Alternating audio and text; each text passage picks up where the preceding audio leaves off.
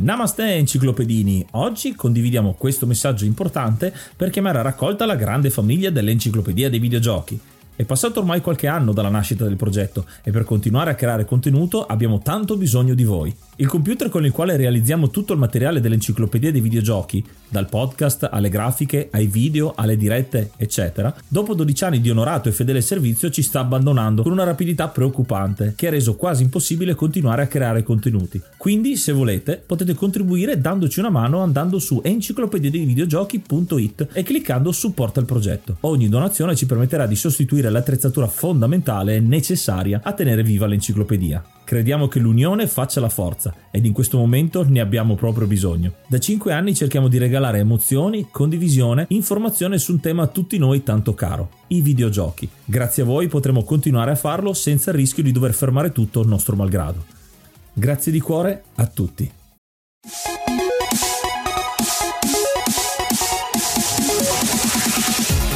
Namaste e benvenuti ad un episodio bonus dell'Enciclopedia dei Videogiochi io sono Yuga. E io sono Ace ed il podcast di oggi è il quarto della nostra serie Elf Points. Questa serie di editoriali è dedicata infatti all'analisi e alla risoluzione di quei problemi fisici e di salute legati al mondo del gaming. Ma noi siamo solo dei videogiocatori, per questo abbiamo invitato come compagno di viaggio il dottor Paolo Bruniera, fisioterapista, osteopata ed elf coach, che ci darà una mano a districarci in questo mondo. Benvenuto e bentornato Paolo.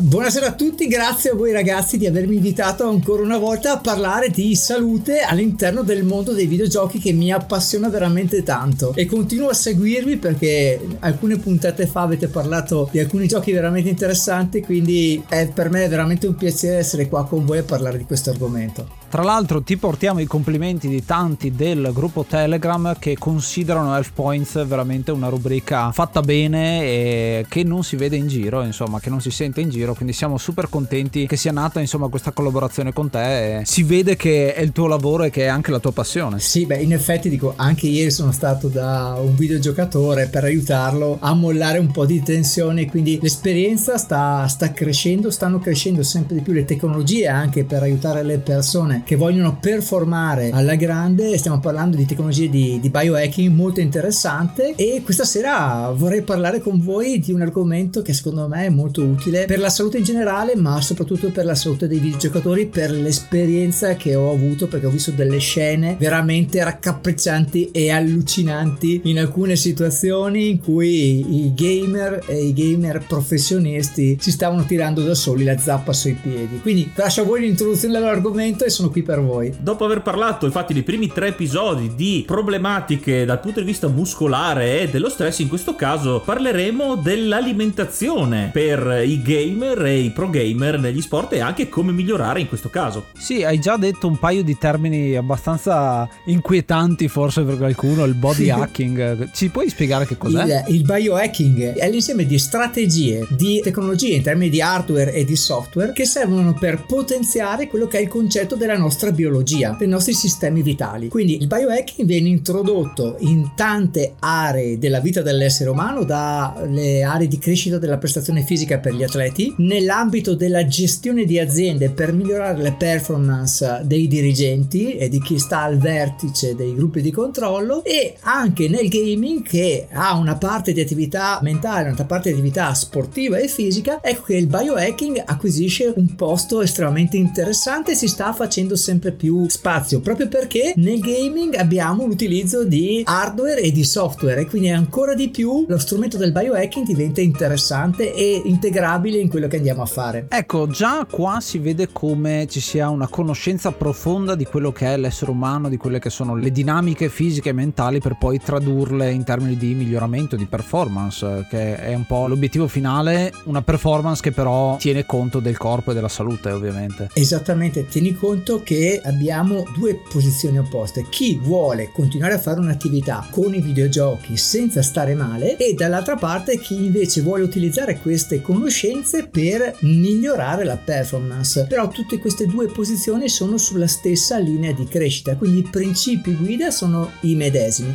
ed è importante conoscerli per poi applicarli al meglio in modo da uscire da una potenziale pericolosità per alcuni e invece arrivare al top della resistenza e al top della performance per altri. Sì, immagino che ci sia certo equilibrio da mantenere per i due metodi, nel senso migliorare le capacità però stando attenti a non trascurare la durata e la tenuta anche fisica perché comunque parliamo di professionisti e quindi la tenuta atletica come abbiamo parlato neanche negli altri episodi che sono dei veri e propri atleti lo, lo consideriamo come uno sport quindi deve essere molto importante anche quello certo introduco un po' meglio l'argomento in modo che entriamo nel vivo della questione ogni volta che noi facciamo una performance di qualsiasi tipo sia che utilizziamo i nostri muscoli sia che utilizziamo il nostro cervello o un'altra parte del nostro corpo i nostri tessuti le nostre cellule come unità minima vitale hanno bisogno per performare di energia all'interno di ogni singola cellula c'è un piccolo organulo che si chiama mitocondrio che serve proprio per portare energia, produrre un'energia che serve alla nostra cellula. Lui utilizza due tipologie di benzina, gli zuccheri da una parte e i grassi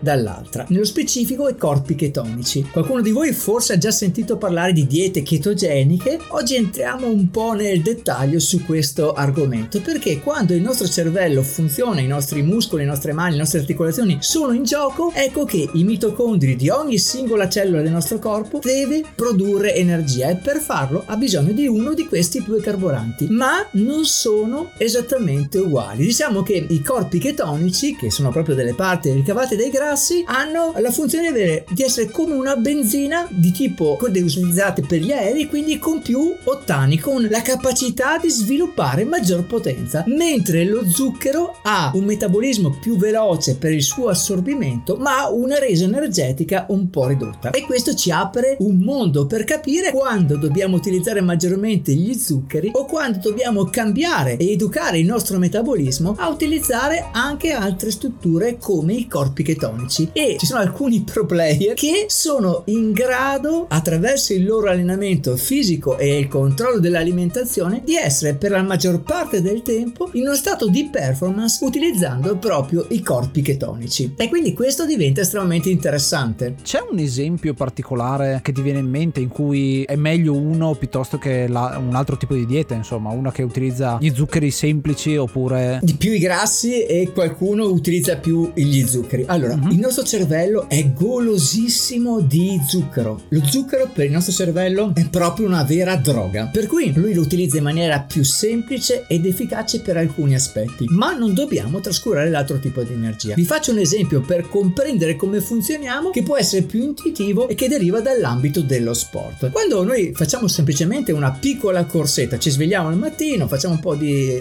esercizi e decidiamo di fare una piccola scorsetta all'esterno. Non mangiamo dalla sera precedente, quindi gli zuccheri liberi nel nostro sangue, nel nostro organismo, sono di un certo quantitativo. Nel momento in cui cominciamo a far attivare i nostri muscoli, loro vanno a prendere lo zucchero che c'è libero nel sangue e cominciano a utilizzarlo. A quel punto il nostro cervello si accorge che il quantitativo di zucchero presente nel sangue comincia a diventare un po' troppo basso uh-huh. e a questo punto decide di liberare un ormone, un ormone particolare che si chiama glucagone. Il glucagone ha un nome un po' particolare, altisonante, ma è il praticamente contrario dell'insulina. Allora, quando gli zuccheri sono troppo pochi, questo ormone viene liberato sul segnale che arriva dal cervello e raggiunge tre organi bersaglio. Raggiunge da una parte le cellule che contengono il grasso, dall'altra parte il fegato e dall'altra parte il muscolo. Quando arriva su questi tre organi produce tre effetti diversi. Quando arriva sul grasso che è accumulato nelle nostre cellule che si chiamano adipociti, lo trasforma e lo libera sotto forma di energia, sotto forma di corpi chetonici che danno energia. Poi arriva al fegato e dice anche al fegato di liberare i grassi che sono accumulati e poi arriva dai muscoli e tendenzialmente li, li disgrega riducendoli in quelle sostanze base che poi possono essere trasformate anche quelle in zucchero. Quindi questi segnali ormonali fanno sì che il nostro organismo prende le riserve energetiche che ha depositate e li trasformi in zuccheri corpi chetonici perché in quel momento è molto tempo che non mangiamo perché mattino presto abbiamo mangiato la sera prima e quindi i quantitativi di zucchero nel sangue sono molto bassi. In sostanza mi sembra di capire che eh, gli zuccheri sono quelli che entrano in gioco subito, quindi per quella che è l'attività sempre tornando appunto nel discorso gaming di performance immediata, mentre il gruppo chetonico è la riserva, quello che entra in, in gioco dopo. Esattamente, è come se fosse una macchina B-Fuel, mm-hmm. in cui partiamo con un motore a benzina che ovviamente si scalda velocemente, e può performare in tempi molto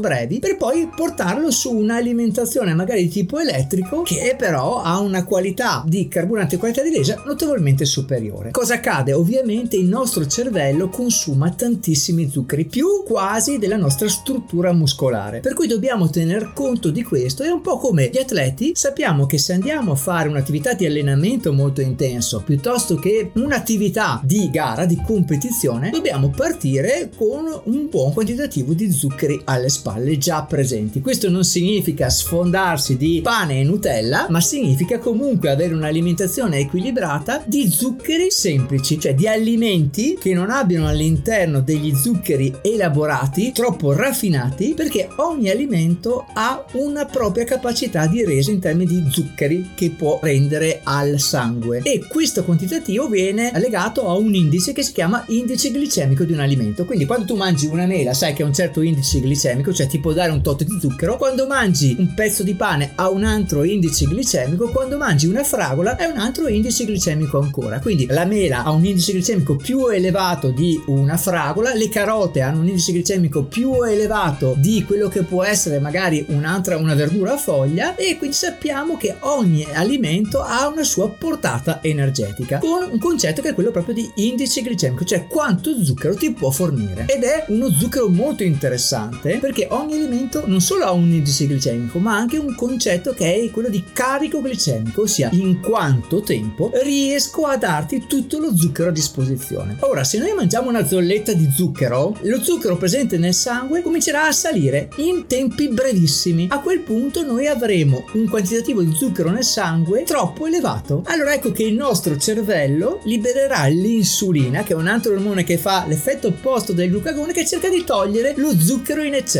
mandandoci in ipoglicemia e quindi facendoci venire sonno e un calo della performance della prestazione. Quindi è importantissimo che lo zucchero che noi forniamo nel sangue per il nostro cervello venga rilasciato nel sangue con gradualità attraverso alimenti che abbiano un indice glicemico adeguato ma un basso carico glicemico. È per questo che se noi cominciamo a mangiare cioccolata, gelato, bibite con tanto zucchero all'interno, avremo un primo effetto positivo di risveglio perché abbiamo uno zucchero che arriva in grosso quantità, ma poi avremo un effetto rebound dovuto al rilascio di grossi quantitativi di insulina e tutto quello zucchero in più, sapete dove va a finire? Viene trasformato in grasso e quindi è fondamentale comprendere questo processo. Molto spesso dei gamer che non si allenano correttamente, che non si nutrono correttamente, cominciano ad andare in sovrappeso, ma non perché stanno mangiando troppo, ma perché assumono degli alimenti che non hanno le caratteristiche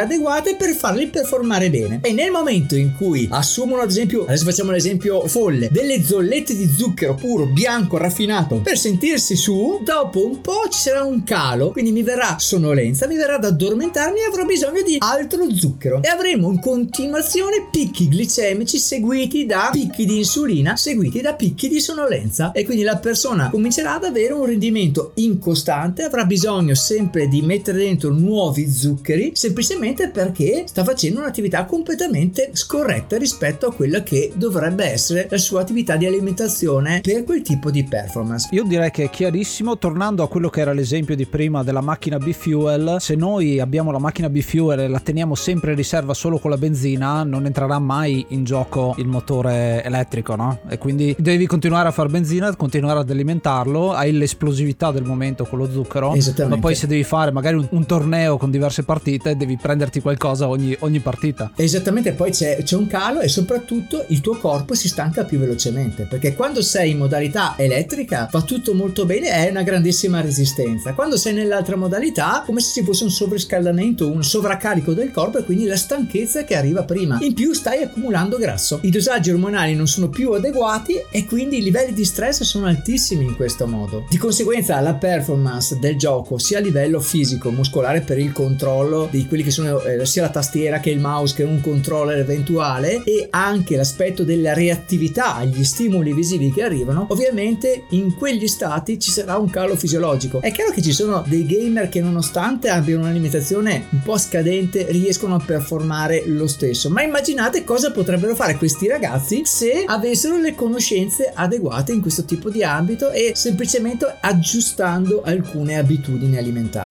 È iniziato maggio, quindi aggiorniamo l'elenco e ringraziamo l'hard mod Cry King e i normal mod Rick Hunter, Groll, Don Kazim, Lobby Frontali, D-Chan, Blackworm, Stonebringer, Baby Beats, Belzebrew, Pago, Strangia, Numbersoft, Sballu 17, LDS, Brontolo 220, Dexter, The Pixel Chips, Ing Bastard, Vito M85, Noobswick, Eppers, Vanax Abadium e Nikius89. Se vuoi entrare anche tu nel gruppo dei mecenate vai su enciclopedia dei videogiochi.it, clicca supporta il progetto e tramite la piattaforma Coffee potrai avere accesso ai nostri video backstage, allo store e anche al feed podcast senza pubblicità. Iscriviti al canale YouTube at ed videogiochi dove puoi trovare la versione video del podcast, estratti, short e tanto tanto altro. Ecco, l'importanza quindi del bilanciare dosaggio di energie e di zuccheri che vengono forniti è infatti fondamentale. Volevo chiederti nello specifico, parlando proprio di un evento, a ridosso di un evento di sports, le tempistiche o comunque un, un esempio di cosa sarebbe più adeguato, cosa viene, cosa proponete, cosa viene dato agli atleti ai, ai videogiocatori. Là devi fare un riferimento a un contesto, ossia un po' come uno sportivo, bisogna comprendere se è un'unica prestazione, cioè solo oggi per tre ore, oppure per tre giorni per otto ore al giorno. Sono situazioni un po' differenti, perché se abbiamo una durata molto ridotta possiamo fare un buon carico glicemico all'inizio e non andrò neanche quasi a entrare in una modalità di tipo prolungato, perché magari ho una prestazione di un'ora e mezza, due ore. Se invece se ho più ore di gioco e più giorni di fila dovrò fare un'attenzione più elevata a quello che vado a mangiare. Prestazioni semplici. Io posso qualche ora prima fare anche una merenda dipende poi dalla, dall'orario della giornata però di solito siamo sempre in orari serali. Quindi posso verso le se cominciamo a giocare alle 9 o alle 10 di sera supponiamo alle 9 così abbiamo un'indicazione possiamo fare un buon carico glicemico quando sono le 7 e quindi alle 7 posso permettermi di mangiare frutta e verdura verdura che abbiano un buon carico glicemico. Bere molto in modo che anche durante la performance io abbia del, la possibilità di bere tantissima acqua per avere un sistema di raffreddamento efficace e fornire i sali al sistema e magari ci metto anche della vitamina C nell'acqua perché la vitamina C è fondamentale per sostenere il sistema nervoso e per sostenere soprattutto la parte dell'occhio. Il nostro occhio consuma tantissima vitamina C, eventualmente poi quando ci sarà una puntata in cui parleremo anche degli schermi, degli stimoli visivi, parleremo anche di questo. Comunque, se invece succede che ho più giornate o più ore di competizione, ho bisogno anche di nutrirmi tra l'inizio della giornata di gara e la fine della giornata di gara. Allora, in quel caso cerco di tenere tutta l'alimentazione basata su cibi con un indice glicemico intermedio e un basso carico glicemico. E quindi eviterò tutto quello che è lo snack, la parte di fake food che si trova abitualmente in giro, quindi evito grandi quantitativi di pasta asciutta, evito grandi panini con grande zucchero all'interno, bevande zuccherate, bevande gasate, ma rimango su un'alimentazione fatta di frutta fresca, anche di frullati, anche di estratti di frutta, quindi che sono facilmente assimilabili, che posso prendere velocemente e quindi alterno frullato di frutta o frutta anche da masticare con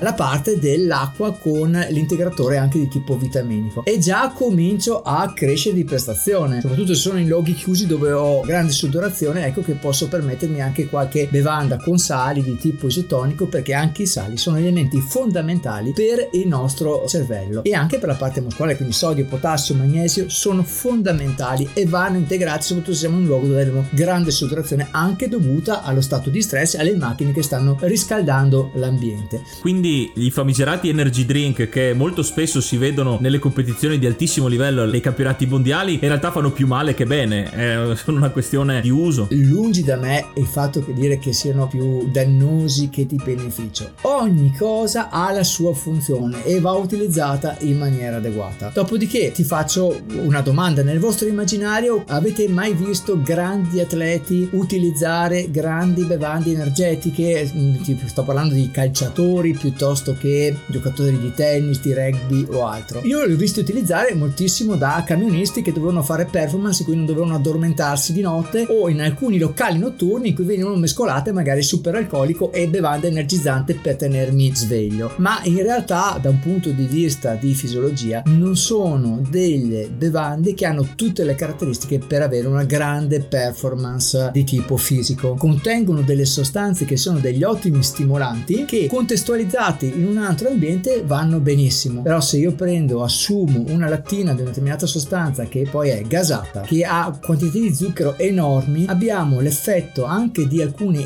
eccitanti che sono all'interno che vengono poi smorzati dal rebound dato dal rilascio della curva dell'insulina. Sì, in un certo senso questa cosa io l'ho vista ad esempio non nelle competizioni ma magari nello streaming quando lo streamer di turno ha la lattina perché non sa quanto andrà avanti, farà la maratona, no? E quindi si tiene su con quello esattamente come il camionista di cui hai fatto l'esempio prima, non hai un'idea e quindi continui ad andare avanti. Io ho seguito una maratona Twitch, una maratona un po' atipica perché era una maratona di tipo formativo, quindi una serie di formatori intervistati che è durata quasi una settimana e quindi quello che era lo streamer principale portava avanti, dormiva in sonno polifasico, quindi per poche ore a notte, ma la sua alimentazione era a eh, juice, quindi succhi di frutta naturali, estratti e tisane e cioccolata calda. Diciamo che non, eh, c'era il momento dello zucchero, del carico glicemico, della parte proteica del latte contenuto nella cioccolata calda e il resto mix di frutta e verdura per dargli tutte le sostanze senza appesantire con il processo digestivo e senza creare troppi picchi glicemici e andando a governare anche il sonno che è il momento del recupero, della ripresa, in cui c'era magari qualcun altro che parlava parlava e c'erano dei momenti di break in questa settimana di attività estremamente intensa. E a proposito di questo, tornavo un attimo sul gaming per fare un esempio che potrebbe aiutare i nostri ascoltatori. Faccio due esempi di giochi, poi puoi farlo anche tu, anzi, visto che hai l'esperienza diretta, parlaci proprio di questi. Due giochi che sono entrambi competitivi ma in maniera totalmente diversa. Uno è StarCraft, StarCraft 2, che è uno degli sports insomma più famosi del mondo, in cui fai delle partite che sono anche molto lunghe, dalla mezz'ora, 40 minuti, un'ora, ho visto anche partite partite molto lunghe e a volte può succedere tutto in 5 minuti e hai già vinto, che è una specie di, per molti lo sanno, uno scacchi evoluto. Io mi piace descriverlo così perché è tutto quanto in tempo reale, 300 click al secondo praticamente perché fanno veramente tantissime attività contemporaneamente e soprattutto è molto multitasking, cioè devi gestire tante truppe contemporaneamente, la base, eccetera, eccetera. Dall'altra parte Hearthstone. Hearthstone è un gioco di carte, quindi hai tutto il tempo per pensare alle mosse da fare,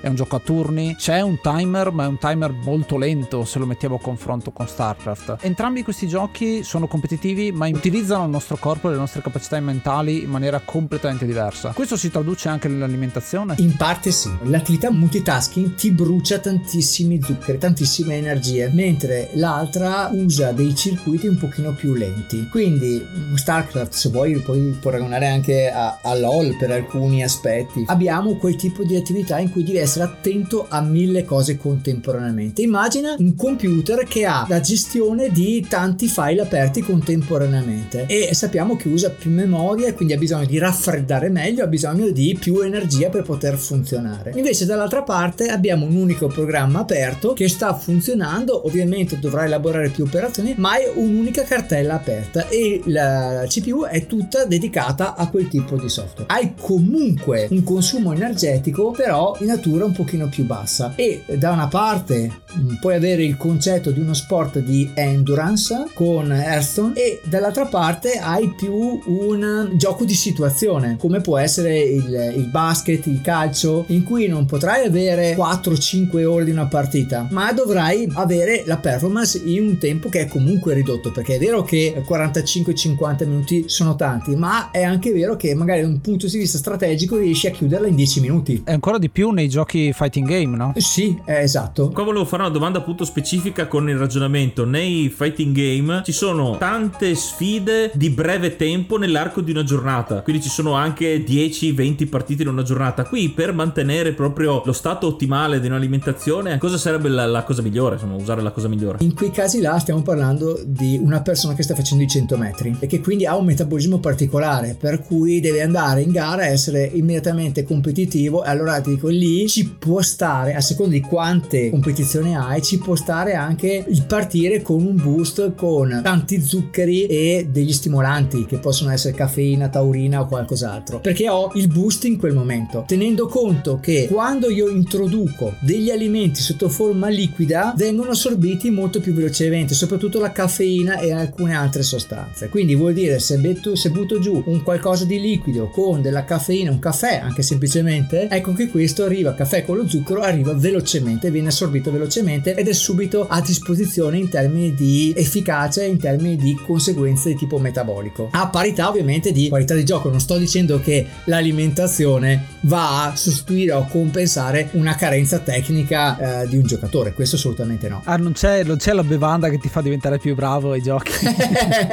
Dipende dallo sponsor forse.